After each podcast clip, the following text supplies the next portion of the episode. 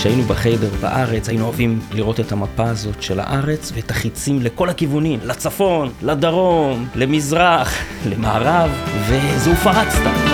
ופרצת, ופרצת, ופרצת, ופרצת ימה וקדמה, צפונה ונגבה.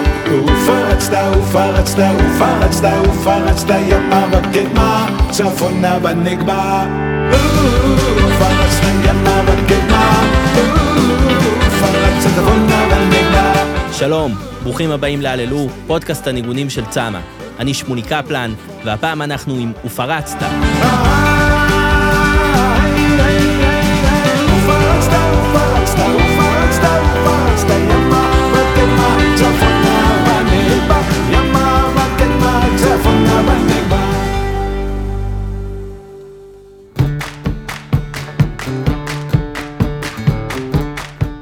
נראה לי שאין אחד שלא שמע ומכיר את המושג של בתי חב"ד בארץ ובעולם.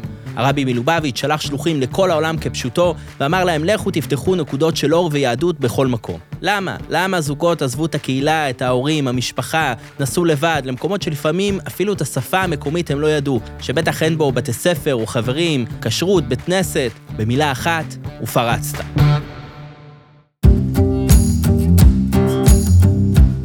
החל משנות החמישים הרבי התחיל לדבר על הפסוק "ופרצת ימה וקדמה צפונה ונקבה" כהמנון של הדור שלנו. לא להסתגר בדלת אמות של עצמנו, בתוך הבועה הנעימה והחמה של הקהילה, אלא להפך, לצאת להתקפה, לפרוץ. והניגון ופרצת הוא ההמנון של עולם השליחות. הוא סיסמת קרב שגורמת לאנשים להחליט על חיים לא נורמליים, שבהם הם קמים ועושים, קודם כל ופרצת בנפש שלהם, לפרוץ את הגדרים שלהם ולהחליט שהם יוצאים, לעזוב את הכל ולנסוע לחורים נידחים בכל העולם. אבל מה הסיפור של הניגון ופרצת? ובכלל, למה ופרצת? למה לפרוץ לכל עבר? בשביל מה לנסוע לכל מקום בעולם? והאם ופרצת הוא רק לאנשים שהחליטו על הדבר הזה, על חיים לא נורמליים, או שיכול להיות גם כאן, בישראל, במרכז?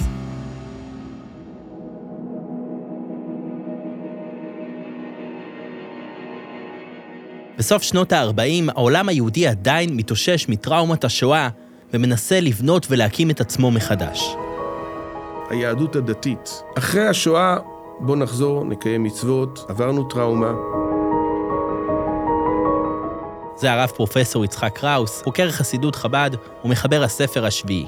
תנו לנו את החלק שלנו, אל תיגעו לנו בזה. תנו לנו לחיות, איש באמונתו יחיה, יהיה מקווה, בית כנסת. תנו לנו את החיים שלנו, את הישיבות, בחורי הישיבות. תן לי יבנה וחכמיה. באותה נקודת זמן, קומץ של חסידי חב"ד מנסים לשמר את החצר שמתמודדת גם היא עם הטראומות שעברו על העם היהודי. הם מתכנסים בברוקלין, ניו יורק, בבית כנסת שהקים רבי יוסף יצחק שניאורסון, הרבי הקודם של חב"ד, אחרי שהוא עצמו ניצל מהרדיפות של הסובייטים והנאצים. אחרי הרבי הנערץ, הרבי הריי"צ, שדיבר על תר לי תשובה לאלתר לי גאולה, הרבי הריי"צ הסתלק בשנת תש"י 1950, ושנה לאחר מכן חסידי חב"ד עדיין לא ידעו מי ימשיך אותו. החתן של הרבי הריי"צ, לימים הרבי מלובביץ', סירב לקבל את ההנהגה של חסידות חב"ד. חב"ד באיזשהו מקום, חב"ד גם נמצאת באיזושהי טראומה מיוחדת שלה. לאן הולכים קדימה? לאן הולכים? מה עושים? שנה אחרי, ביום השנה לפטירתו של הרבי הריי"צ, הרבי מלובביץ' מקבל על עצמו את ההנהגה והופך לאדמו"ר השביעי של חסידות חב"ד. הדברים הראשונים שהוא אומר כרבי הם מאמר חסידות שמתחיל במילים "באתי לגני", ובמאמר הזה הוא מטיל פצצה. Legane a cheise kalo, sagt auf der Russe mit der Schraube auf Nord, als legane in Ksivkan. היום בפרספקטיבה לאחור, אתה מסתכל על באתי לגני תשי"א, זה נאום עם uh, הקו לאן אנחנו הולכים. הרבי מגדיר לחסידים מי אנחנו, דור השביעי, מה תפקידנו לגמור המשכת שכינה, ומתחת לעשרה טפחים, ובתחתונים דווקא, כלשונו של הרבי. כלומר, הוא מגדיר לאנשים את המשימה, אנשים לא, לא יקלו את זה כל כך מהר. ולא שהיו שם יותר מדי אנשים. אז יש תמונה שזה לא ההמונים שאנחנו מכירים ב-770 בשנים האחרונות. ניסיתי לאמוד, שאלתי אנשים אפילו שהיו שם, כמה היו שם, לא היו הרבה. זה לא היה ההמונים של היום, וזאת תנועת חב"ד. אבל גם אחרי המאמר הזה, עוברות עוד כמה שנים עד שתנועת השליחות מתחילה לצבור תאוצה. אם אנחנו מדברים על שנות היהודים, אם הייתי אומר הרבי מארגן את החסידות בתוכה, עוסק בארגונים הפנימיים.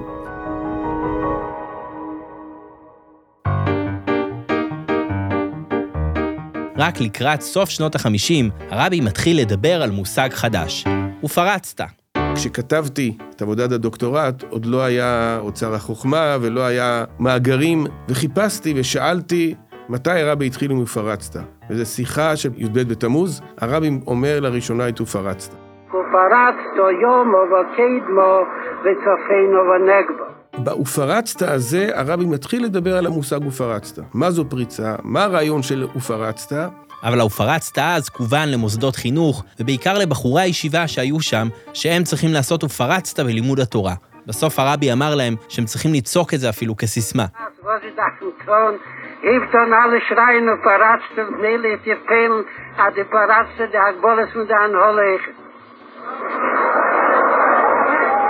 זה אחר כך, אחרי שצעקנו כל הבחורים. הרב יוסף אברהמס היה בחור ישיבה באותה התוועדות. ואחר כך כמעט כל התוועדות היה מזכיר את הפרצת.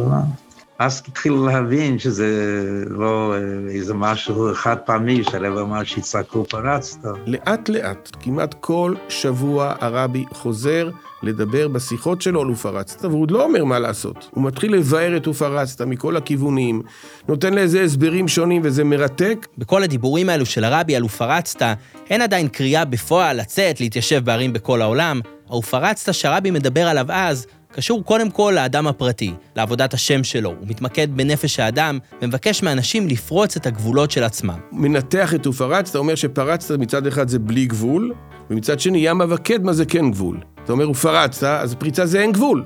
מצד שני זה מתוחם בימה וקדמה, אז זה- אז זה לא בגבול, בלי גבול. אנחנו צריכים לדעת לפרוץ, אבל צריך לדעת את הגבולות. חודש אחרי שהרבי התחיל לעסוק ב"ופרצת", הוא אמר שעד שימצאו לחן למילים האלו, שיצעקו את זה כסיסמה. An liegen auf Paratzt, schreit er sehr Paratzt, das sei noch nicht. ובהזדמנות אחרת הרבי התחיל לשיר את הניגון של "ופרצת", בכלל על הניגון של פסח, על דיינו.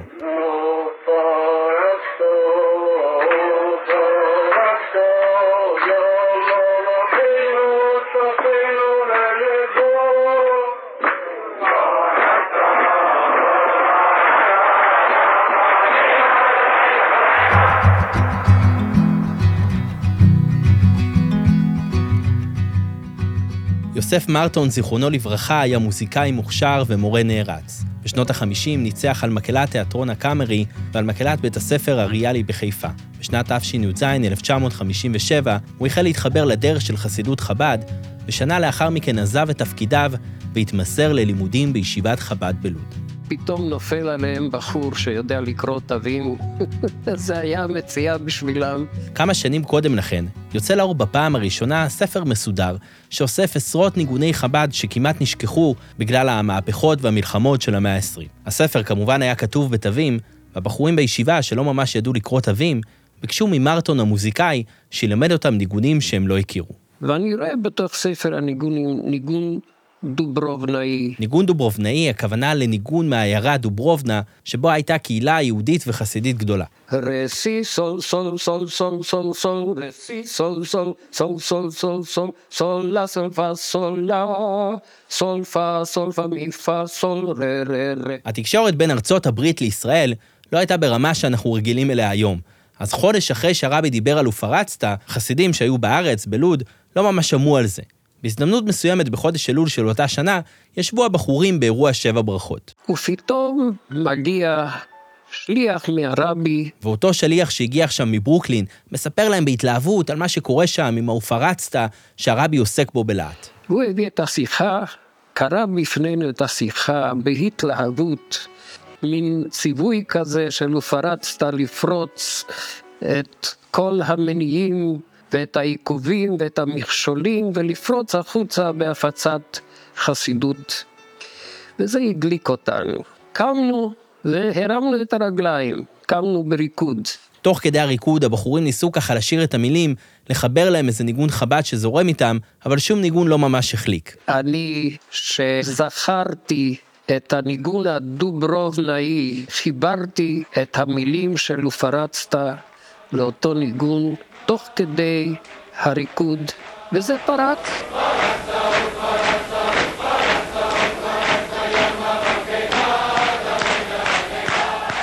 והייתה תחושה כזו של זהו, מצאנו את ההמנון של ופרצת. וזה פשוט תפס.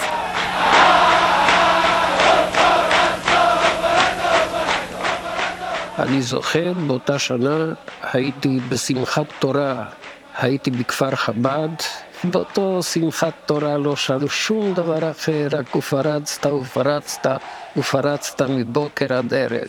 זה פרץ בארץ כמו אש.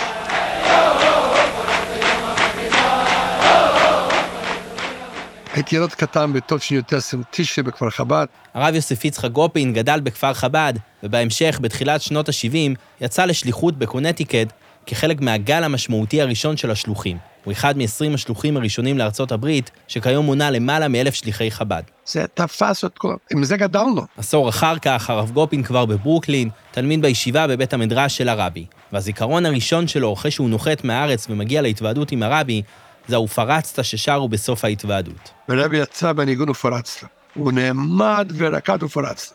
זו ההתוועדות הראשונה שלי עם הרבי.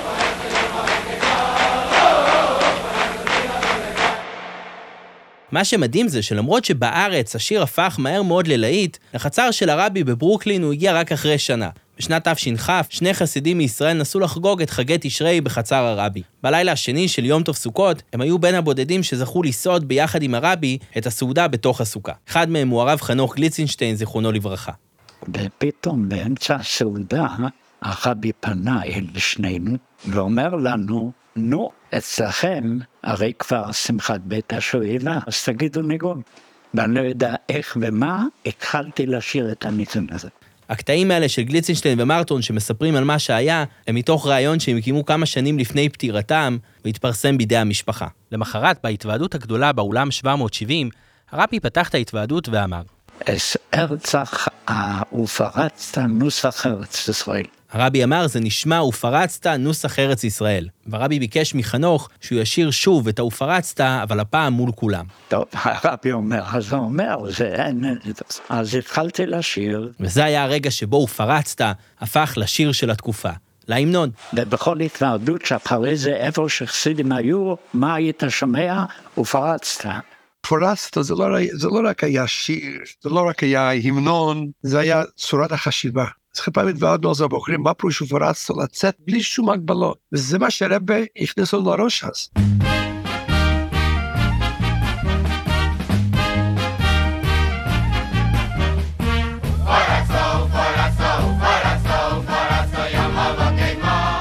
במהלך שנות ה-60, ופרצת מקבל ביטוי מעשי. זה עדיין רחוק מאלפי בתי חב"ד שאנחנו מכירים היום, אבל כבר צצו יוזמות ותוכניות רבות שהתחילו כבר מהרבי, כמו הנחת תפילין עם יהודים ברחובות, שהתחיל לקראת מלחמת ששת הימים, תוכניות לנערי בר מצווה, שיעורי תורה, פעילויות בקיבוצים, ערבי שירה המוניים, ועוד המון המון פעילויות תחת הכותרת של ופרצת. איפה אתה הולך? לא פרצת הולכים. היינו פעם על המטוס שם, אז הדליקו תפילין, מה עשית על המטוס? לא ופרצת היה, זה, זה היה רק הסימבול, ההמנון, זה היה החשיבה, זה היה, כמו שאומרים היום באנגלית, ה-DNA של חב"ד. פה אני חושב הנקודה המבדילה את חב"ד משאר היהדות הדתית. חב"ד, אומר הרבי, אתה לא יושב בעמדה שלך ומחכה, מה שנקרא, לקבל לקוחות, הוא אפילו ממשיל את זה לסוחר. בחנות שלו, אף אחד לא ייכנס. אבל יש סוחר שיוצא החוצה, עושה promotion, עושה פרסום, צא החוצה, תמכור את סחורתך. וזה מה שאנחנו מוצאים בח- בחב"ד. היום זה דברים מובנים, דברים מוכרים, אבל אנחנו מדברים מה שנקרא על שנות ה-50, שנות ה-60, אפילו שנות ה-70, אנשים הסתכלו על זה כדבר מוזר. בשנות ה-70 תנועת השליחות התחילה להתגבש כבר בצורה שמוכרת לנו היום. הרבי קורא לזוגות צעירים לצאת לכל מקום שבו יש יהודים, להתיישב שם ולהקים נקודה יהודית. הוא הדגיש שוב ושוב שזו הפעילות שיכולה לשנות את העולם ולהביא אותו לגאולה. מי ששמע את הדברים שלו שבת אחרי שבת, לא היה יכול להישאר אדיש. לא הייתה שום ספק, שום שאלה וספק מה אנחנו עושים אחרי שאומרים את הכאלה. שאלה איפה, מה וכאן, אבל לא היה ספק בכלל. החבר'ה האלה, כמו גופין ואחרים שהיו שם בשנות ה-70, באמת הרגישו שהם לא יכולים יותר להישאר ויצאו בהמוניהם לכל רחבי העולם. פתאום זוגות צעירים מסיימים את השנה הראשונה של הנישואים, ומיד נוסעים למקום רחוק ומתחילים מאפס. כשחושבים על זה, ופרצת, זה באמת משהו משוגע לגמרי. בא לעיר אף אחד. מתחיל לבנות מוסדות. מה, מי אתה? מי הזמין אותך לפה? כשהגעתי לפה, שאומר, מי הזמין אותך? מי יתמוך בך? יש לך כסף? אז הם- מאיפה התנועה הזאת מגיעה? זה מה שהרבי החדיר בנו. החבר'ה יצאו, אחד אחר השני יצאו, ובלי שום פחד. הפרצת זה really הכיל אותנו. הרבי חינך אותנו, הרבי השפיע עלינו ועורר אותנו, חיזק אותנו. בעצם בהופרצת שלו עשה.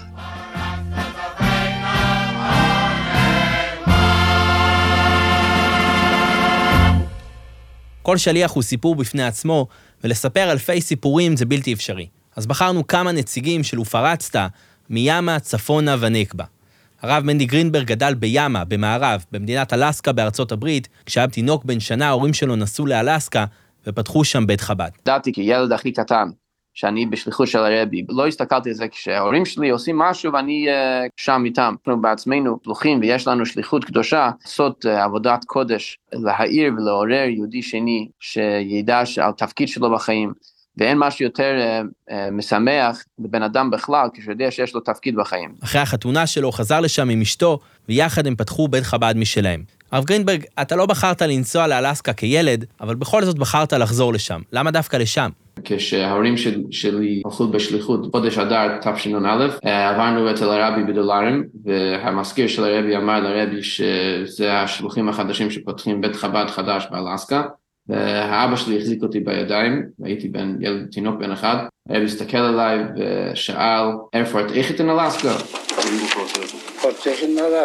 אה, הוא גם נוסע לאלסקה, וחייך חיוך מאוד רחב.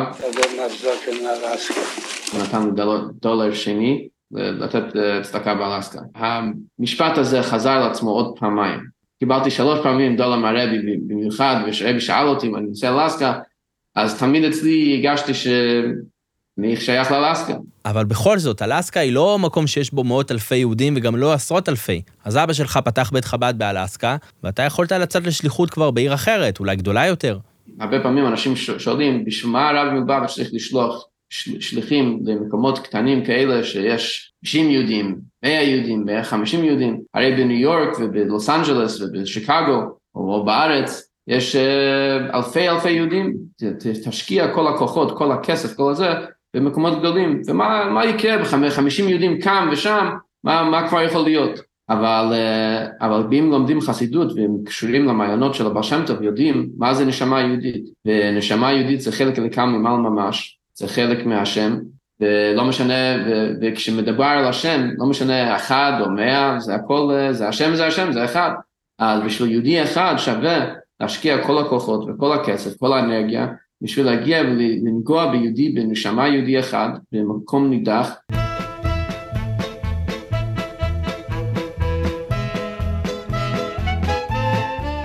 הרב ירחמיאל גורליק נסע לצפונה, הנקודה הצפונית בעולם, מחוז סיביר ברוסיה. הוא גדל בארץ להורים יוצאי רוסיה, וכבר כילד בקריית מלאכי, היה לו ברור שהוא יוצא לשליחות כשיהיה גדול. כשהיינו בחדר בארץ, היינו אוהבים לראות את המפה הזאת של הארץ ואת החיצים לכל הכיוונים, למזרח, למערב, וזהו פרצת. למה לנסוע דווקא למקום כזה חור? מה נאבד לך במקום כמו סיביר? לא חיפשתי דווקא ללכת אה, למקום הכי רחוק. ידעתי אבל במאה אחוז, אני צריך להיות שליח של הרב. אני אגיד לך יותר מזה, שהגיע שלב מסוים שהיה לי התלבטות בין שתי ערים. שליחות באיזה עיר בדרום הארץ, או סיביר. ואני מבטיח לך שזו הייתה התלבטות מוחלטת, שני המקומות היו שווים מבחינתי בעניין. זאת אומרת, לא התחלתי לו, רגע, אבל זה קרוב ממש להורים, זה קרוב, זה, זה בארץ, וזה שם. לא זה היה הדיבור. היה דיונים אחרים, מה שהוחלט, הוחלט בסוף באמת לכוון למה נדרש ממני. מה הקדוש ברוך הוא רוצה ממני. ובשביל השליחות, ומה נכון ואיפה נדרש. ולכן נסעתי בסוף לשמה. אבל האמת היא שגורליק הוא דור שלישי בסיביר. למה דור שלישי? סיביר, כמו שהרוסים קראו לה פעם, היא עשרות אלפי קילומטרים של כלום. מזג האוויר הקשה הרחיק ממנה אנשים, וסיביר הייתה המקום שסטלין והקומוניסטים שלחו לשם מתנגדים פוליטיים לגלות ומאסר לכל החיים. סבא של גורליק נתפס בעוון של הפצת יהדות ברוסיה הסובייטית ונשלח לסיביר. אבא שלו, שדיברנו איתו על היציאה שלו מרוסיה בפרק על הניגון הושיע את עמך, לא ראה את אבא שלו עד שהיה בן עשר כשהוא חזר משם. וירחמיאל, הילד, הדור השלישי, סגר את המעגל הזה כשנסע מרצונו החופשי חזרה לסיביר כדי לפתוח שם בית חב"ד ונקודת אור. כל כך סמלי ועוצמתי בשבילו שזה, הוא מאוד מאוד שמח וגאה והיה אצלנו, והוא לא מזמן סיים לבנות אצלנו מקווה, לתכנן את המקווה בסיביר. תחשוב, הילד שהלך בלית ברירה ללימודים, אה, לימודי אה, חול מה שנקרא, נהיה אדריכל, עבר את כל החיים איכשהו, בהתחלה בלי אבא שלו שהיה בסיביר, ובסוף גר בארץ הקודש, ומפה הוא מתכנן מקווה כשר ויפהפה בסיביר.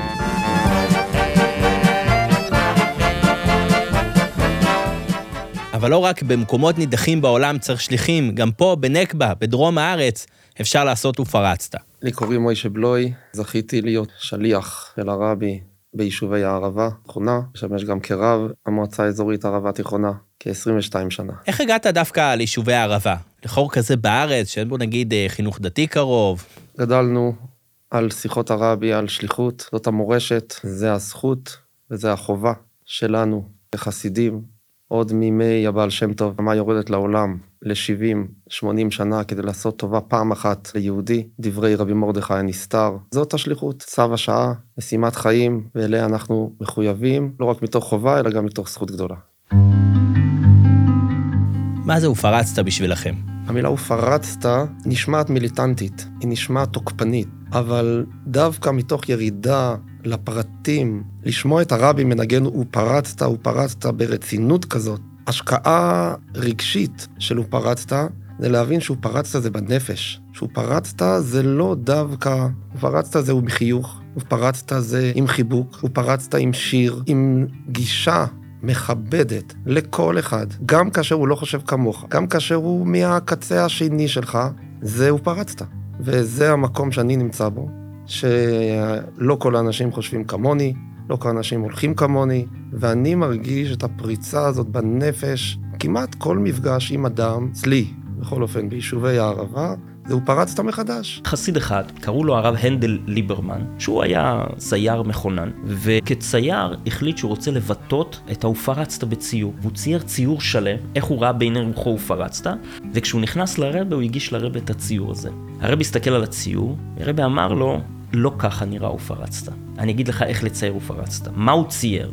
הוא צייר רכבת דוהרת לעבר חומה גבוהה ועבה, והרכבת לא עוצרת, לא מתפעלת מהחומה, פורצת אותה וממשיכה הלאה בדרכה, אל היעד. פרצת! מאוד מאוד סמלי, ככה הוא צייר. הרב אומר לו, לא ככה מציירים ופרצת. והרב תיקן אותו, הרב אומר לו, תצייר עץ, שמסביב לעץ יש חומת אבנים, רצינית. והעץ, עם הזמן, התרחב והתרחב, הגזע יותר ויותר ויותר, וחומת האבנים נפרצה ונשברה. זהו פרצת. העבודה שלי הייתה לא לחפש איזה קיר לשבור עכשיו, או איזה מוסכמות עכשיו לפרק. הת... התרכזתי בלהרחיב ולהשקות את הגזע שלי. לא יהיה אכפת לי מהחומה שמסביב. אני מתעסק לגדל את העץ הזה, להרחיב אותו, ואני רוצה להגיד לך שעברו כמה שנים, והחומה התפרקה. והרב גורליק וכל השלוחים זכו לראות איך עם הפריצה שלהם, הם הצליחו לגעת ביהודים כאלה שלא היה להם שום קשר ליהדות לפני, שלא ראו שום חינוך יהודי, ועדיין האופרצת הזה הדליק אותם ושינה להם את החיים. אנחנו גם מתעסקים עם דור שאפילו אין לו זיכרונות ילדות, ואתה מגיע להם עם התפילין, בצורה הכי ישירה, בלי הרבה הקדמות, והנשמה שלהם נדלקת. מה זה נדלקת? הם יהודים שמניחים תפילין כל יום היום. אצלהם שבה זה אומר משהו, וכשרות זה אומר משהו. הנשמה שלהם באמת נדלקה, ואצלהם, בשונה מאיתנו, זה נטו הנשמה. הצעתי לאחד החקלאים להניח תפילין בשטח, אז הוא פרץ בבכי ואומר לי, אני בן 50 ולא עשיתי בר מצווה, אני רוצה לעשות בר מצווה. אז זה היה, הוא פרצת, המפגש שלי עם הנשמה שלי, עם הנשמה שלו. זהו פרצת, פרצת אישי. כששומעים את הסיפור של יהודים שעזבו הכל ונסעו לחורים הכי רחוקים בעולם כדי להתעסק עם מישהו אחר, אפשר לשאול, הרי החסידות הדגישה תמיד את העבודה הפנימית של היהודי, את ההתעסקות עם הנפש, עם המידות. ופרצת עוסק בתיקון העולם, בגאולה כללית. איך זה שהרוח הזו פרצה דווקא מתוך התנועה החסידית? כשאני התחלתי את עבודת הדוקטורט שלי, שלקחה שבע שנים, ולא הכרתי את חב"ד, ואני חייב לומר, ניסיתי להבין את הדברים, אז הכרתי את חב"ד, שגם בין החסידויות, בראשית החסידות, חב"ד הייתה החסידות המעמיקה. חב"ד התאפיינה בהתבוננות ובעבודה פנימית. אם מדברים על ספר התניא, ספר התניא הוא ספר א', הוא ספר קשה, הוא לא ספר לעם, הוא לא ספר נגיש, עכשיו מנגישים אותו, אבל ספר שעוסק הרבה בעבודה העצמית. ושאלתי את עצמי, חב"ד של היום הפכה מאיזושהי עבודה פנימית לאיזושהי חברת שיווק, ממש חברת שיווק. ושאלתי את עצמי, אם יש קשר בין חב"ד דאז לחב"ד דהיום. ואני חייב לומר, אחרי הרבה יגיעה של הרבה עיון בשיחות של הרבי, אפשר לטוות איזשהו מהלך שהרבי אומר. הנקודה הכי פנימית נראה לי, שזה מה שהרבי תמיד חזר, על מה שהיה לבעל שם טוב, עליית הנשמה, ושאל את המשיח, אם מתי קראתי מר, מתי משיח מגיע, ומשיח ענה כשיפוצו מעיינותיך החוצה, כשהמעיינות של הבעל שם טוב, שזהו תורת החסידות, יגיע החוצה, אז משיח יבוא. בכל דור של חסידות, העניין הזה של המעיון, המעיינות הגיעו לדרגה יותר נמוכה בחוצה. והרבי לקח את העניין והביא את זה עד הסוף. ואמר, ופרץ לים המקד מהצפון והנגמה, זה, זה ממש כפשוטו, שבכל פינה בעולם, שלא יהיה פינה אחת, שיהודי אחד לא יהיה, פינה רחוקה ונידחת, ונידחת, ככה הרבי פעם אמר, שלא יהיה יהודי, אפילו יהודי אחד, שתי יהודים, שלוש יהודים, שלא יכולים להתקשר ליהדות שלהם. חסידות זה אנטי אגואיזם. גם מה שאנחנו קוראים עבודה פנימית של החסידות, זה לא איזושהי עבודה, תשמע, אני רוצה להיות אדם השלם. אז אני, איך אני אפתח את עצמי? אה, החסידות עוזרת לי לסדר את התסביכים האלה, היא עוזרת לי להגיע לשלמות הזאתי, זה דבר טוב.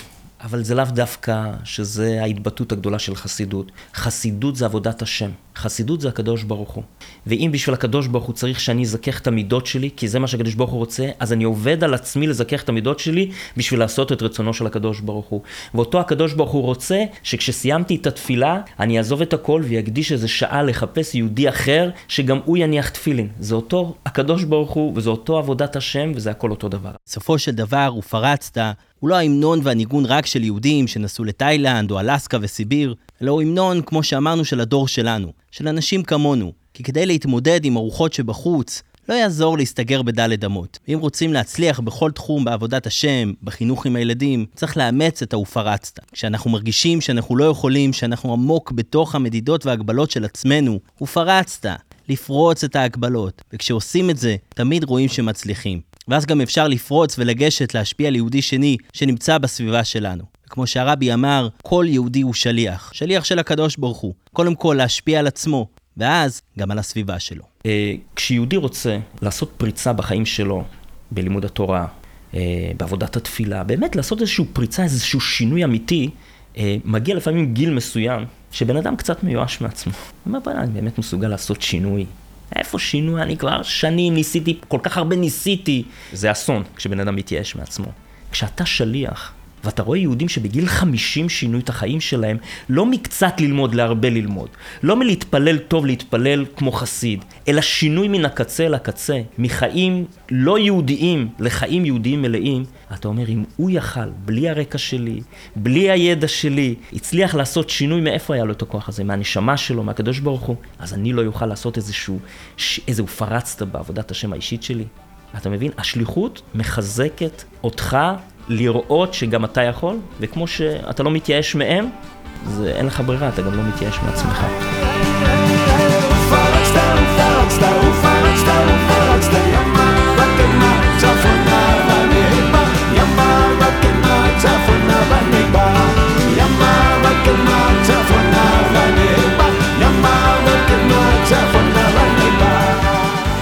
תודה שהאזנתם להללו, פודקאסט הניגונים של צמא. אני שמוני קפלן, ניהול מנדי בלוי, עיצוב סאונד, אפי שיינר. תודה לרב משה שילת, לרב יוסף יצחק גופין, לרב משה בלוי, לרב פרופסור יצחק קראוס, לרב ירחמיאל גורליק ולרב מנדי גרינברג. תודה למנדי גרוזמן. לפרק הזה ולכל הפרקים של הללו ניתן להזין בספוטיפיי, גוגל ואפל פודקאסט, ובכל אפליקציות הפודקאסטים האהובים עליכם. להתראות בפרקים הבאים. צפונה בנגבה. פרצת ימה בקדמה